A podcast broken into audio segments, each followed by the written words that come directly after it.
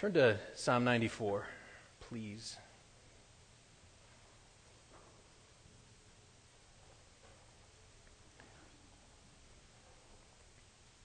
I'd like to read this psalm as a prayer this morning, uh, which is what it is. So pray with me as we begin here. O Lord, God of vengeance, O God of vengeance, shine forth. Rise up, O judge of the earth. Repay to the proud what they deserve. O Lord, how long shall the wicked, how long shall the wicked exalt? They pour out their arrogant words. All the evildoers boast. They crush your people, O Lord, and afflict your heritage. They kill the widow and the sojourner and murder the fatherless. And they say, The Lord does not see. The God of Jacob does not perceive. Understand, O dullest of the people. Fools, when will you be wise? He who planted the ear, does he not hear? He who formed the eye, does he not see? He who disciplines the nations, does he not rebuke? He who teaches man knowledge, the Lord, knows the thoughts of man, that they are but a breath. Blessed is the man whom you discipline, O Lord, and whom you teach out of your law, to give him rest from the days of trouble, until a pit is dug for the wicked. For the Lord will not forsake his people, he will not abandon his heritage, for justice will return to the righteous and the upright in heart will follow it. Who rises up for me against the wicked? Who stands up for me against evildoers?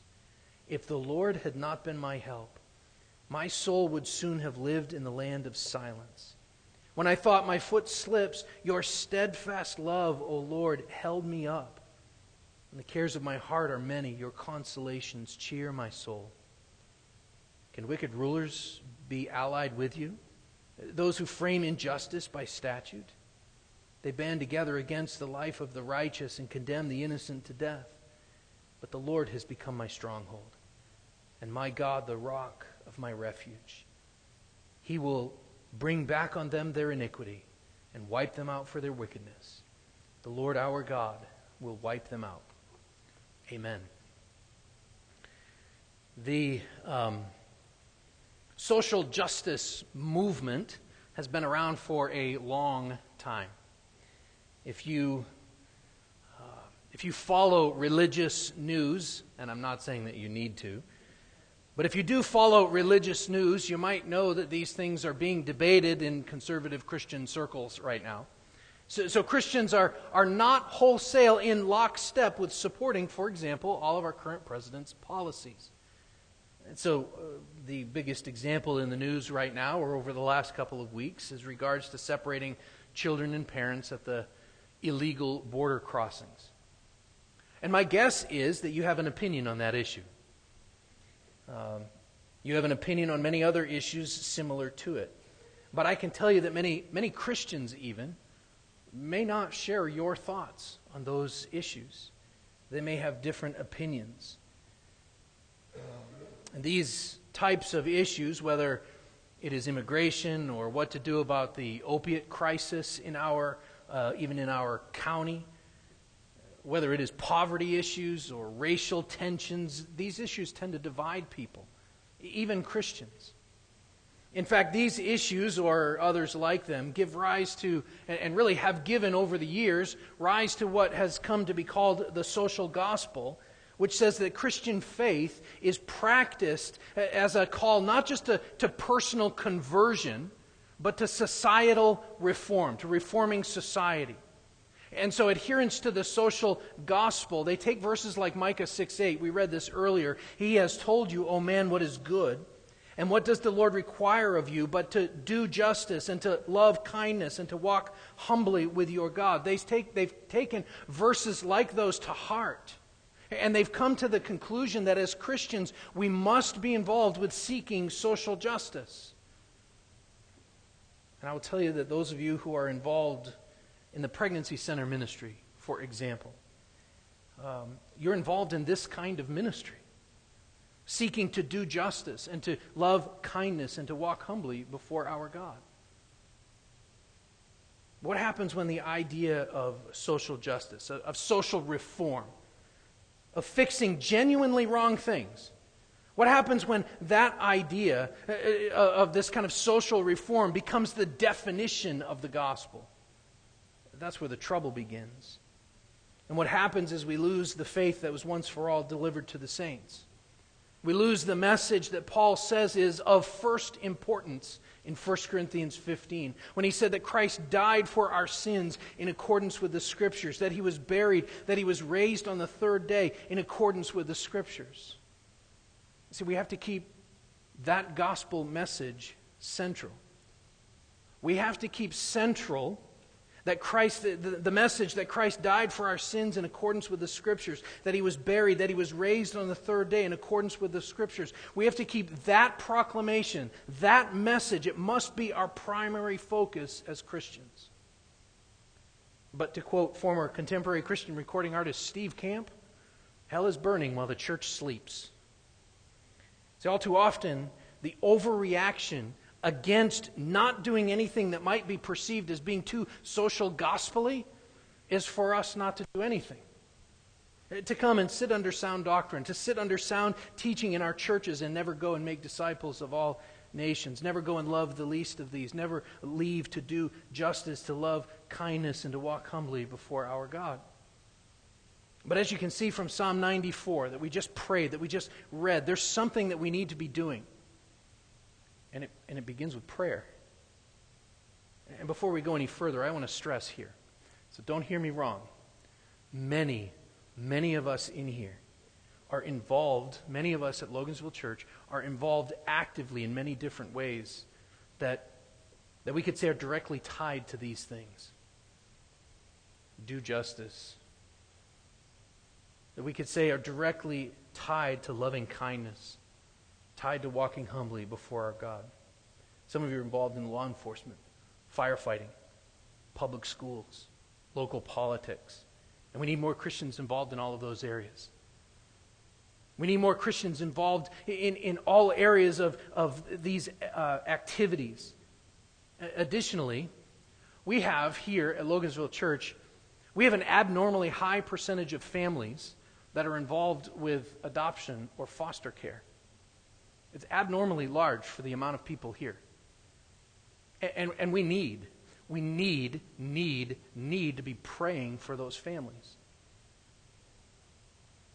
Over 10% of this church, over 10%, is directly involved in the pregnancy center, New Path Pregnancy Center, in one way or another. And that's not to mention sort of the, the, I guess you could say, informal ministry that so many of us are involved with, with just simply loving our neighbors, right? In many ways, this, this psalm, Psalm 94, is a, is a prayer that many of us in here are probably already praying, whether we really realize it or not. Or, or maybe this will give us words to pray because we ought to be praying these things as we, as we work, as we serve, as we love, as we do justice, love, kindness, and walk humbly before our God. And so, of this psalm, uh, the old commentator, uh, Matthew Henry, he wrote this. He said, In singing this psalm, we must look abroad at the pride of oppressors with a holy indignation, and the tears of the oppressed with a holy compassion. But at the same time, we must look upwards to the righteous judge with an entire satisfaction and look forward to the end of all things with a pleasing hope. And so this prayer helps us to, to, to, kind of properly orient our hearts as to what we should do when, for example, when evildoers come to power, or how should we react when the powerful oppress the weak. Use your imaginations for just a moment. Uh, picture the scene in Acts chapter 16, verses 19 to 25. So picture this. Just use your imaginations and picture this. Uh, when her owners saw that their hope of gain was gone, they seized Paul and Silas, dragged him into the, into the marketplace, into the city square before the rulers. And when they had brought him, them to the magistrates, they said, These men are Jews, and they're disturbing our city. They advocate customs that are not lawful for us as Romans to accept or practice. And the crowd joined in attacking them. And the magistrates tore the garments off them, gave orders to beat them with rods. And when they had inflicted many blows upon them, they threw them into prison, ordering the jailer to keep them safely. And having received his order, he put them into the inner prison and fastened their feet in the stocks. About midnight, Paul and Silas were praying and singing hymns to God, and the prisoners were listening to them. Can you picture that scene? Dragged into the marketplace, the city square, beaten, given a mock trial, dragged off to jail, put in the inner dark cell in the middle of the prison no windows, chained up, put in stocks, and at midnight, because you can't sleep, because you're in pain, because it's wet and cold and dark, you're praying and singing hymns to God. And the prisoners are listening. The Psalms are the hymnal of God's people. The Psalms, the Psalms of Lament specifically, are the people of God praising Him in the dark. And when Paul and Silas are, are beaten and, and thrown into jail because, because, you know why? Because they set a little girl free from her enslavement to an evil spirit. When they're beaten and thrown in jail for that, they sang hymns and they prayed. And so it's not without it's not outside of the realm of possibility that this is one of the psalms that they sang or prayed. It's no coincidence um, that the Psalms themselves are in the order that they're in. I don't know if you realize that. It's no coincidence. And so just look at Psalm 93. Just the psalm right before this, just five verses. The Lord reigns. He is robed in majesty.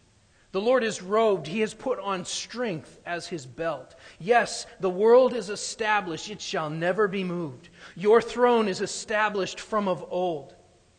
You are from everlasting. The floods have lifted up, O Lord. The floods have lifted up their voice. The floods lift up their roaring. Mightier than the thunders of many waters, mightier than the waves of the sea, the Lord on high is mighty. Your decrees are very trustworthy. Holiness befits your house, O Lord, forevermore. Psalm 93 sings of God's absolute sovereignty, of the oceans singing praises to God.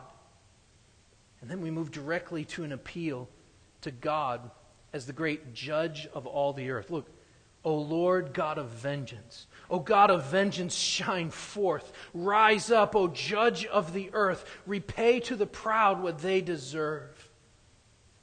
Now, for many of the Psalms, uh, we've talked about a couple over the last couple of weeks that we know who wrote a Psalm of David and Asaph and Moses. But for many of them, we don't know who wrote them or even at what point in history they were written. And that's true here. But this psalmist, when we look at this, even though we don't have any idea who he is or what his circumstances are, he, he doesn't cry out to God. He doesn't appeal to God's sovereignty in a kind of detached kind of way. And so when he's praying this, if you notice this, and we'll see this as we work through it, it's not like he's watching the news and he's praying for those poor people over there somewhere. It's like he's right there. He's seeing these things happen. He's watching an evildoer crush God's people, and there's nothing he can do to stop it. It's like he's shackled next to Paul in the inner prison, and he's being beaten, and all he can do, all he can do is cry out to God in the darkness. All he can do is pray and sing psalms.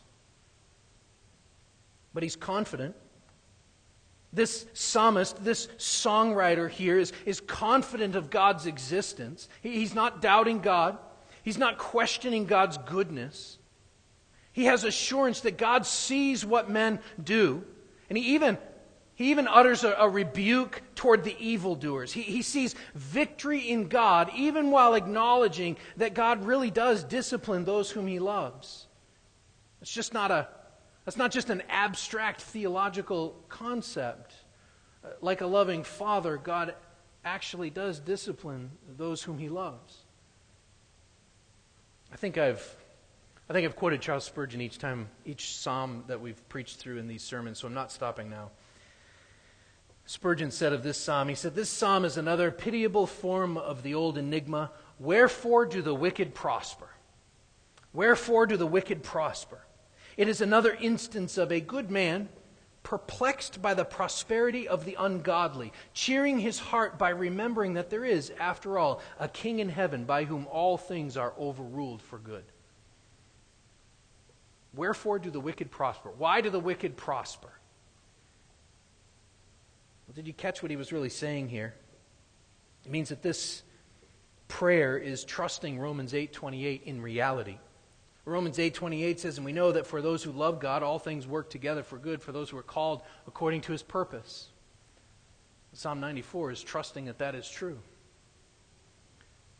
And while this psalm is a it's a deep, heartfelt prayer, this morning I want us to notice four different aspects of this prayer. Uh, I'm going to give you all four now and then we'll go through them. And as usual, the first one is the longest. I don't know why I do that. It just usually is. He prays for justice. He prays for justice. Then he issues a warning for the fools. He utters a, a, warning for the fools, and then he reminds that God will not forsake, and he trusts that God is our refuge. Again, he prays for justice. He issues a warning for the fools. He reminds that God will not forsake, and he trusts that God is our refuge. So, this prayer for justice. Look again at verses 1 through 7. He says, O Lord, God of vengeance, O God of vengeance, shine forth. Rise up, O judge of the earth. Repay to the proud what they deserve. O Lord, how long shall the wicked, how long shall the wicked exult? They pour out their arrogant words. All the evildoers boast. They crush your people, O Lord. They afflict your heritage. They kill the widow and the sojourner and murder the fatherless. And they say, The Lord does not see. The God of Jacob does not perceive. Now, we could even break this prayer for justice down a, a, bunch of different ways. But the first thing that I want to point out this morning is the one to whom he prays, uh, the one to whom we pray. O Lord, God of vengeance, O God of vengeance, shine forth. Do you ever pray like that? Do you ever pray for the God of vengeance to shine forth? Do you ever explicitly pray against evildoers? Now, in the Sermon on the Mount, Jesus said this. This is from Matthew chapter 5, verses 43 to 48. Just listen to this. Jesus said, You have heard that it was said, You shall love your neighbor and hate your enemy. But I say to you, Love your enemies and pray for those who persecute you, so that you may be sons of your Father who is in heaven. For he makes his sun rise on the evil and on the good, and, and sends rain on the just and the unjust. For if you love those who love you, what reward do you have? Don't even the, the tax collectors do the same? And if you greet only your brothers, what more are you doing than others? Do not even the Gentiles do the same? You therefore must be perfect, as your heavenly Father is perfect. But that teaching, what Jesus says there in the Sermon on the Mount, that does not negate this psalm or so many other psalms that are very similar. We can and we must love our enemies and pray for them and pray for their conversion, pray for their repentance. Yet at the same time, we can and should also pray that evildoers would be stopped dead in their tracks by our God because their sin is an affront to God, to a holy God. The book of James tells us, he says, the prayer of a righteous person has great power as it is working. Or to quote the King James Version, the effectual, fervent prayer of a righteous man availeth much. There are times when I like the King James. It actually should terrify evildoers to know that they have the prayers of God's people against them. It should. It should terrify evildoers to know that they have the prayers of God's people rising up against them. It should terrify them. Jesus will say in Luke chapter 18, in fact, he will, he will tell a parable, and in the parable, he will say this And there was a widow in that city who kept coming to him, that is, a, a certain judge, and saying, Give me justice against my adversary. And then a little bit later, as he's explaining the parable, he concludes by saying this He said, And will not God give justice to his elect who cry out to him day and night? Will he delay long over them? The answer is that, that He will hear their cry, He will hear our prayers, and He will act. O Lord, God of vengeance, God of vengeance, shine forth. Four times, just in these first seven verses, um, the psalmist here uses God's name, Lord. Capital, all caps, L O R D. Capital L, capital O, capital R, capital D. And when you see that in the Old Testament, that is God's name. That is Yahweh. That is God's covenant name, his, his name for himself. Remember in uh, Exodus chapter 34, verses 6 and 7, the Lord passed before him and proclaimed. So God says this The Lord, the Lord, a God merciful and gracious, slow to anger, abounding in steadfast love and faithfulness, keeping steadfast love for thousands, forgiving iniquity and transgression and sin, but who will by no means clear the guilty visiting the iniquity of the fathers on the children and the children's children to the third and the fourth generation. This is the Lord to whom we pray. The God who is merciful and gracious, the God who is slow to anger and abounding in, in hesed, covenantal, steadfast love and loving kindness and, and faithfulness. But two times here he calls him the God of vengeance. God of vengeance, the God who, who owns vengeance, the God who owns retribution, the God who will by no means clear the guilty, visiting the iniquity of the fathers on the children and the children's children to the third and fourth generation. Remember, he's praying about evildoers. He's praying about those who are actively working to crush God's people who have been, who have been forgiven of their iniquity and their transgression and sin. Now, in, in modern English, when we use vengeance, when we talk about vengeance, when we think of vengeance, it often, it often brings up thoughts of spite, uh, getting even with someone who's wronged us in some way. Sometimes justifiable, sometimes not justifiable, but that's what we think of. Um, but older dictionaries don't view uh, vengeance in this way, they don't define it that way at all. They, they see it as a justified, as, as a just recompense, as just payment for wrongdoing. And so the government takes vengeance on murderers by putting them in jail and sometimes to death, right? That's the idea of vengeance here. It's a just payment for wrongdoing. Now, here's how we balance praying our enemies with praying against our enemies. In Romans chapter 12, verses 14 to 21, Paul instructs the Roman church by saying this. And, and the Roman church was suffering persecution in the hands of, uh, of the Roman Caesars, um, one of which was Nero, who used to light. Christians would be street lights. Would light Christians on fire, and they would light up the streets. Paul says this He says, Bless those who persecute you, bless and do not curse them. Rejoice with those who rejoice. Weep with those who weep. Live in harmony with one another. Don't be haughty, but associate with the lowly. Never be wise in your own sight. Repay no one evil for evil, but give thought to do what is honorable in the sight of all. If possible, so as far as it depends on you, live peaceably with all. Beloved, never avenge yourselves, but leave it to the wrath of God. For it is written, Vengeance is mine, I will repay, says the Lord. To the contrary, if your enemy is hungry, feed him. If he's thirsty, give him something to drink, for by so doing, you will heap burning coals on his head. Do not be overcome by evil, but overcome evil with good. Psalm 94, this prayer, this is a prayer for God to do his part. And Romans chapter 12 is instruction telling us how to do our part to overcome evil with good. And so when we pray these kinds of prayers, what do we really ask God to do? What do we ask God to do when we see this injustice? Well, he begins by asking God to, to shine forth in verse 1, to rise up in verse 2. He, he's asking God to glorify himself, to regain for himself the honor that is due only to him.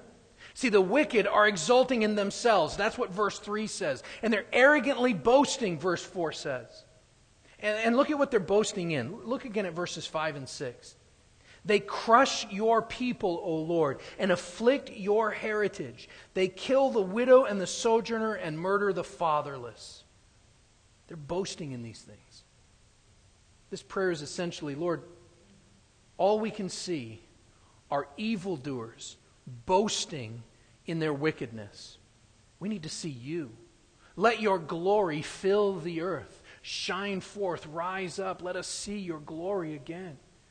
All we can see is evil and wickedness. And he prays in verse 2, he says, Repay to the proud what they deserve, reckon with them. Pay them the wages they deserve for their sin, for they are wicked. They are workers of iniquity. The New Testament describes these evildoers, these people right here, describes them like this. In, in Romans chapter 1, verses 29 to 32, Paul says, They were filled with all manner of unrighteousness, evil, covetousness, malice. They're full of envy, murder, strife, deceit maliciousness. They're gossips, slanderers, haters of God, insolent, haughty, boastful, inventors of evil. Inventors of evil, inventors of new ways of sinning. They're disobedient to parents. It's an interesting one to put in this list. They're foolish, faithless, heartless, ruthless. Though they know God's righteous decree that those who practice such things deserve to die, they not only do them, but they give approval to those who practice them. This is the, this is the character of the wicked. This describes the world around us today, doesn't it? This describes the things that we see. Let me give you four specific examples from the news. Now, I'm not one who watches the news much, but I read headlines and I've got the internet, so I know what's going on. I want to give you four specific examples that come right out of these verses. They crush your people, O Lord, he prays in verse uh, 5. These are quotes from different articles. One of the most notorious Islamic terrorist groups in the world, Boko Haram, is responsible for killing thousands of Christians and displacing countless more in northern Nigeria. But Boko Haram isn't the only group targeting Christians there. In a statement released in late June of this year, so just a month ago, less than a month ago, Christian leaders claimed that over 6,000 persons, mostly children, women, and the aged, have been maimed and killed in night raids by armed Fulani herdsmen. They crush your people, O Lord. He goes on and the end of verse 5 there, and he says, And they afflict your heritage. Later in the article, it says, in, a, in their statement, Nigerian Christian leaders also complained about the continuous abduction of underage Christian girls by Muslim youths. These girls are forcefully converted to Islam and taken in for marriage without the consent of their parents. They crush your people, O Lord, and afflict your heritage. But then he goes on and says they killed a widow and the sojourner. Verse 6. Another report.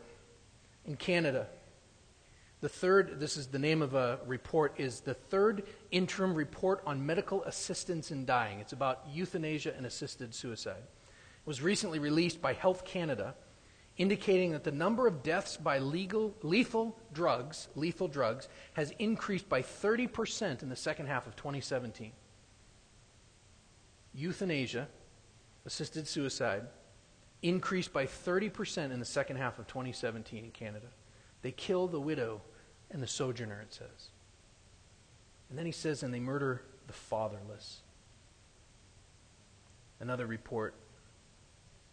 Last week, amid widespread Democratic tumult regarding the selection of a replacement for Supreme Court Justice Anthony Kennedy, comedian Michelle Wolf paid tribute to the most important facet of American life abortion. On her Netflix show on Sunday, it's just last week or the week before, Wolf, dressed up in red, white, and blue, shrieked into the camera, God bless abortions, God bless America. And she explained, Women, if you need an abortion, get one. If you want an abortion, get one. And women, don't forget, you have the power to give life, and men will try to control that. Don't let them. They murder the fatherless. They kill the widow and the sojourner, and they murder the fatherless. You know that at any point in time we could pick any article and find stories that fit those verses. But the pinnacle of their boasting, not only is that bad enough, but the pinnacle of their boasting is verse 7. When they say, The Lord doesn't see, the God of Jacob does not perceive. Simply put, this is blasphemy. Spurgeon said they are blindly wicked because they dreamed of a blind God. Believing that God doesn't know, that he doesn't see, that he doesn't understand is robbing God of his nature and his attributes. It is mocking God. It is lowering him to the status of these dumb idols made out of wood or stone. And it is this idea, that, that blasphemy, this blasphemy, that provokes this strong reaction, which we see next here, this warning of the fools. So he's looking at all these things around him. He's powerless to do anything. They're mocking God, they're killing. And then he says in verse 8 Understand, O dullest of the people. Fools, when will you be wise? He who planted the ear, does he not hear? He who formed the eye, does he not see? He who disciplines the nations, does he not rebuke? He who teaches man knowledge, the Lord knows the thoughts of man that they are but a breath. The, the dullest of people, he says there in verse 8. Understand, O dullest of the people. Um, I use the English Standard Version, which is not strong enough. If you picked up on it when we were singing from uh, the, in the hymn there, um, uses the word stupid. It actually is brutish and stupid, is really what this term means. They're violently stupid people who worship false, stupid idols. And for these fools, he says, their greatest need is not better political advisors, better administrators. They need to understand who God is. That's what he's saying here. They need to understand who God is. For he is creator, verse 9.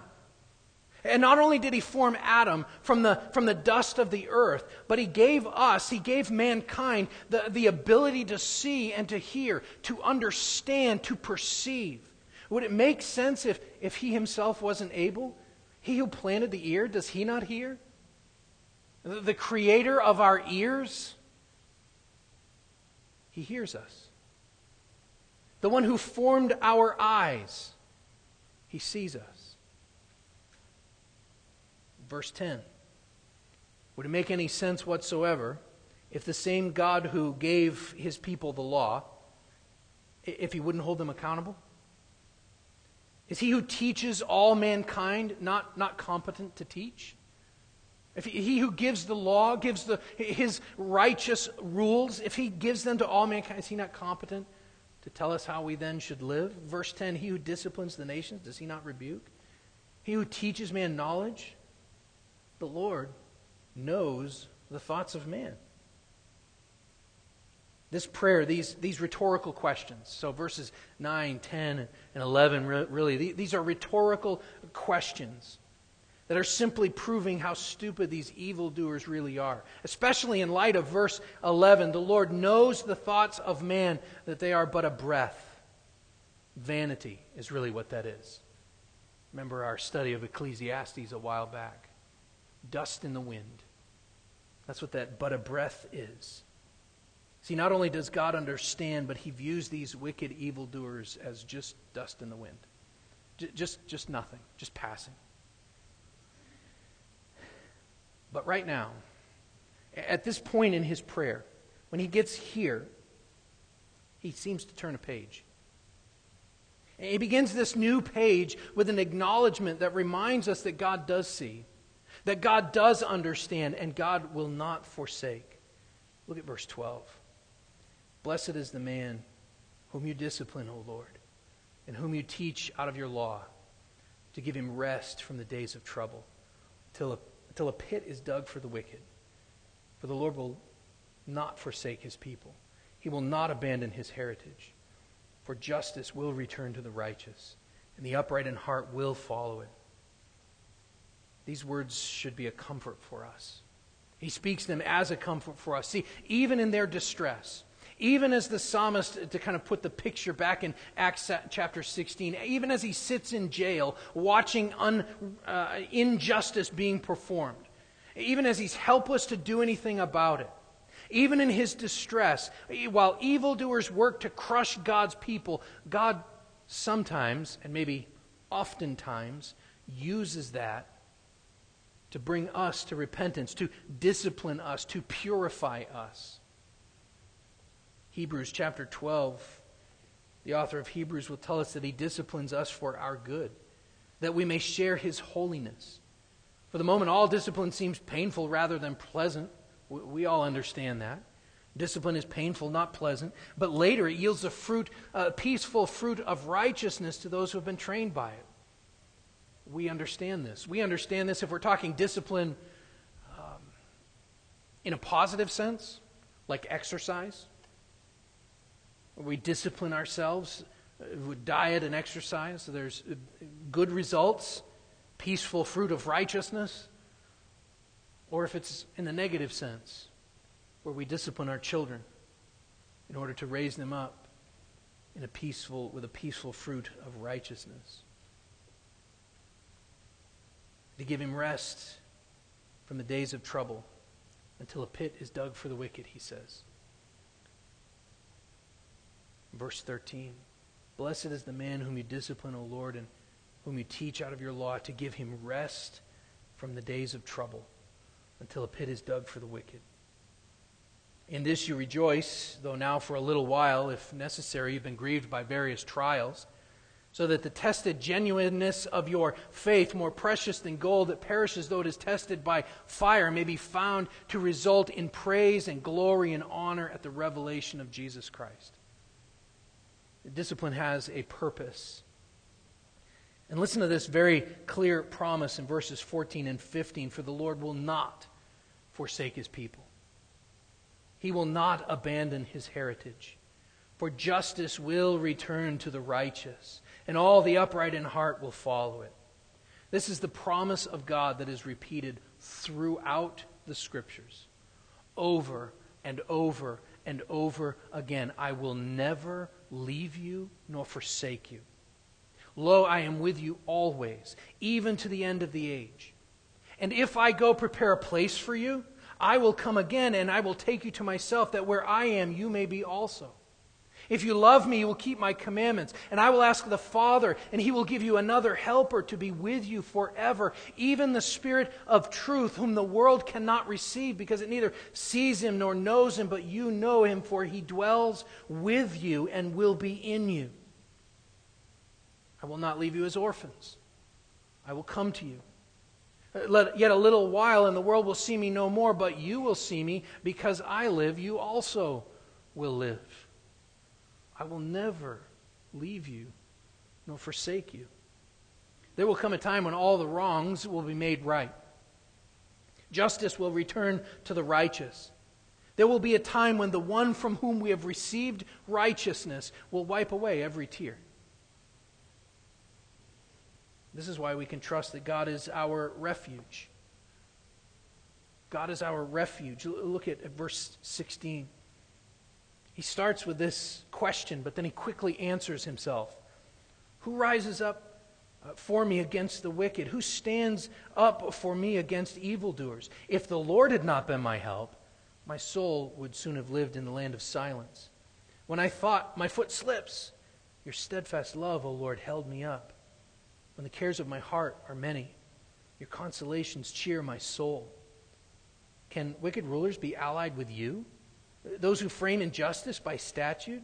They band together against the life of the righteous. They condemn the innocent to death. But the Lord has become my stronghold, and my God, the rock of my refuge. He will bring back on them their iniquity and wipe them out for their wickedness. The Lord our God will wipe them out.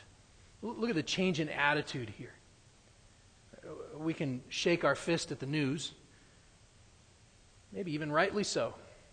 Particularly when we look at the injustice in these first seven verses, but all of a sudden he's changed his attitude. He still sees the evildoer doing evil, but now he's reminded himself of the truth of verse 14 For the Lord will not forsake his people, he will not abandon his heritage. He's reminded himself uh, of that truth, and because we know that to be true, that the Lord will not forsake us. Because we know that to be true, that God will never forsake his people, because we know that to be true, we can uh, ask the question of verse 16, and immediately, we can immediately answer it with verses 17 to 19. Who rises up uh, for me against the wicked? Who stands up for me against evildoers? If the Lord had not been my help, my soul would soon have lifted, lived in the land of silence.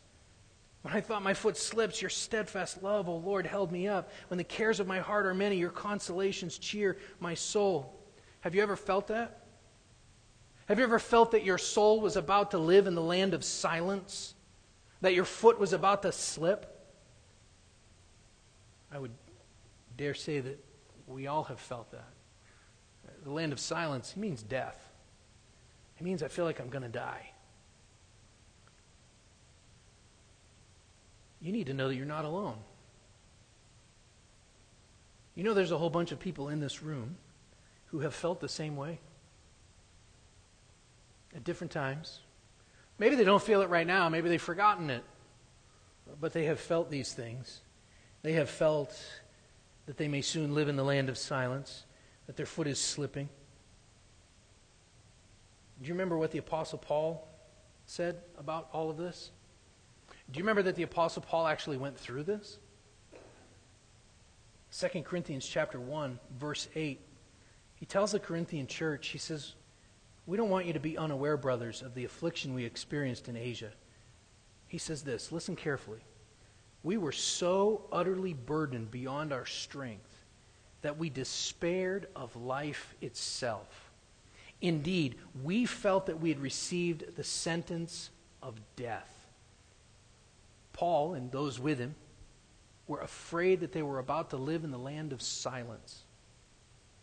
But then he says, But that was to make us rely not on ourselves, but on God who raises the dead. Picture that. We despaired of life itself. I thought I was going to die, but that was to teach me to rely on the God who can actually raise me from the dead. He delivered us from such a deadly peril, and He will deliver us. On him we have set our hope that he will deliver us again. You also must help us by prayer so that many will give thanks on our behalf for the blessing granted us through the prayers of many. Prayers just like this, just like Psalm 94. Beloved, there, there is, there, apart from knowing the truth of the gospel of Jesus Christ, there's nothing more important for us to know than to know that we are praying prayers just like this for one another. There's nothing more important that we should know apart from knowing Christ.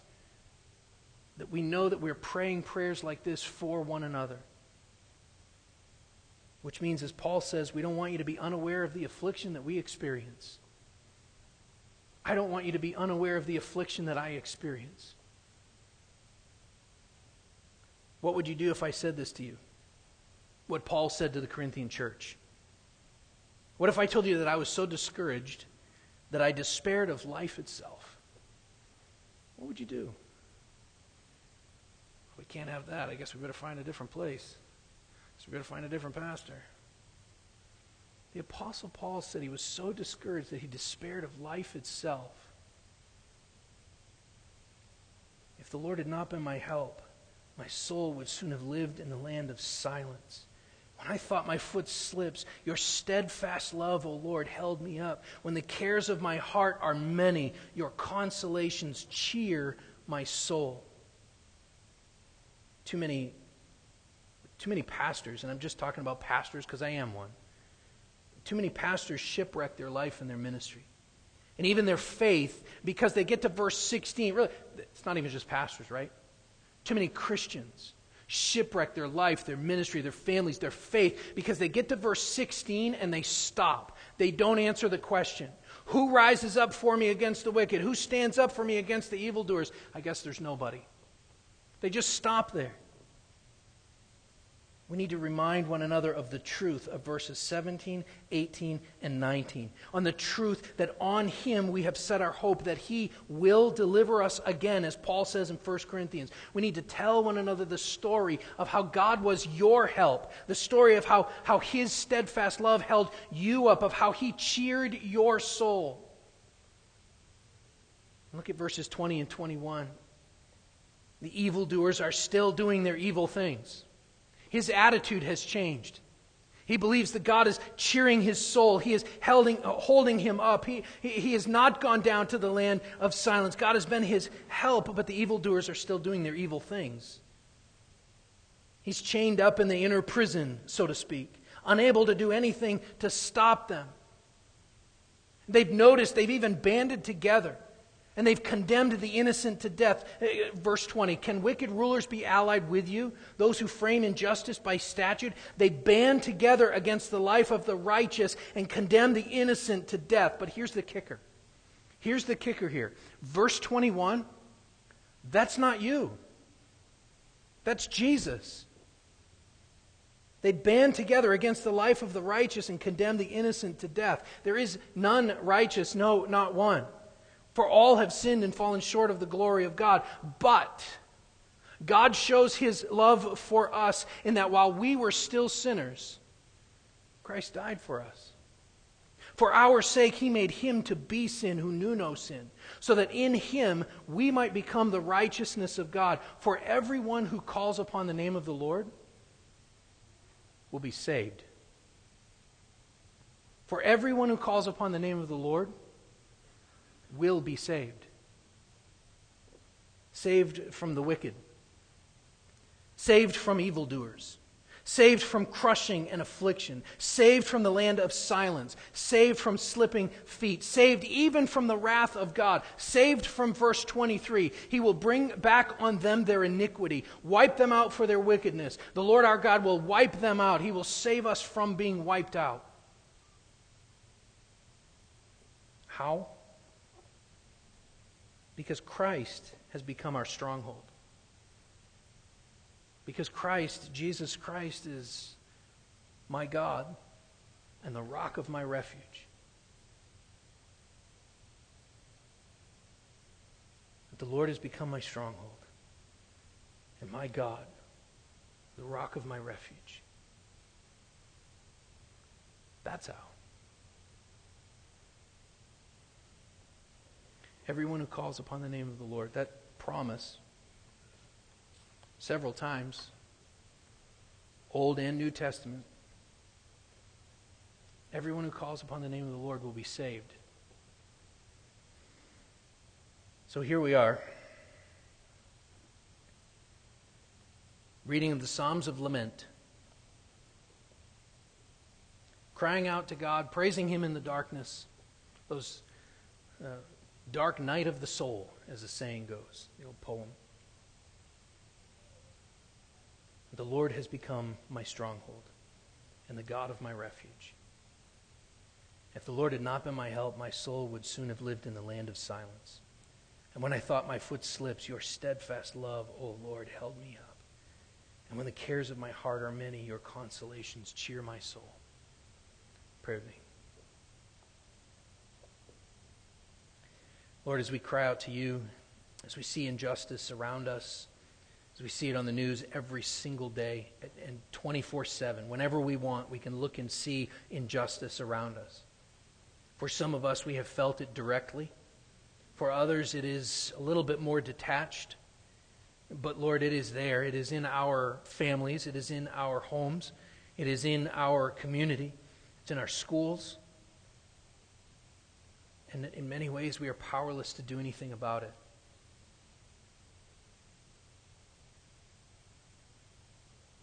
We walk humbly before our God. We love kindness. We do justice. And the injustice just seems to keep coming over us in waves. And so, Lord, these words, this consolation, from your word is what we cling to. That you have been our help, that our, otherwise our soul would soon have lived in the land of silence. That when we think my foot slips, your steadfast love, O Lord, holds us up. When the cares of our heart are many, your consolations cheer our soul. Because through Jesus Christ, the Lord has become our stronghold, our God, the rock of our refuge. Save us, Lord. We pray these things in Jesus' name. Amen.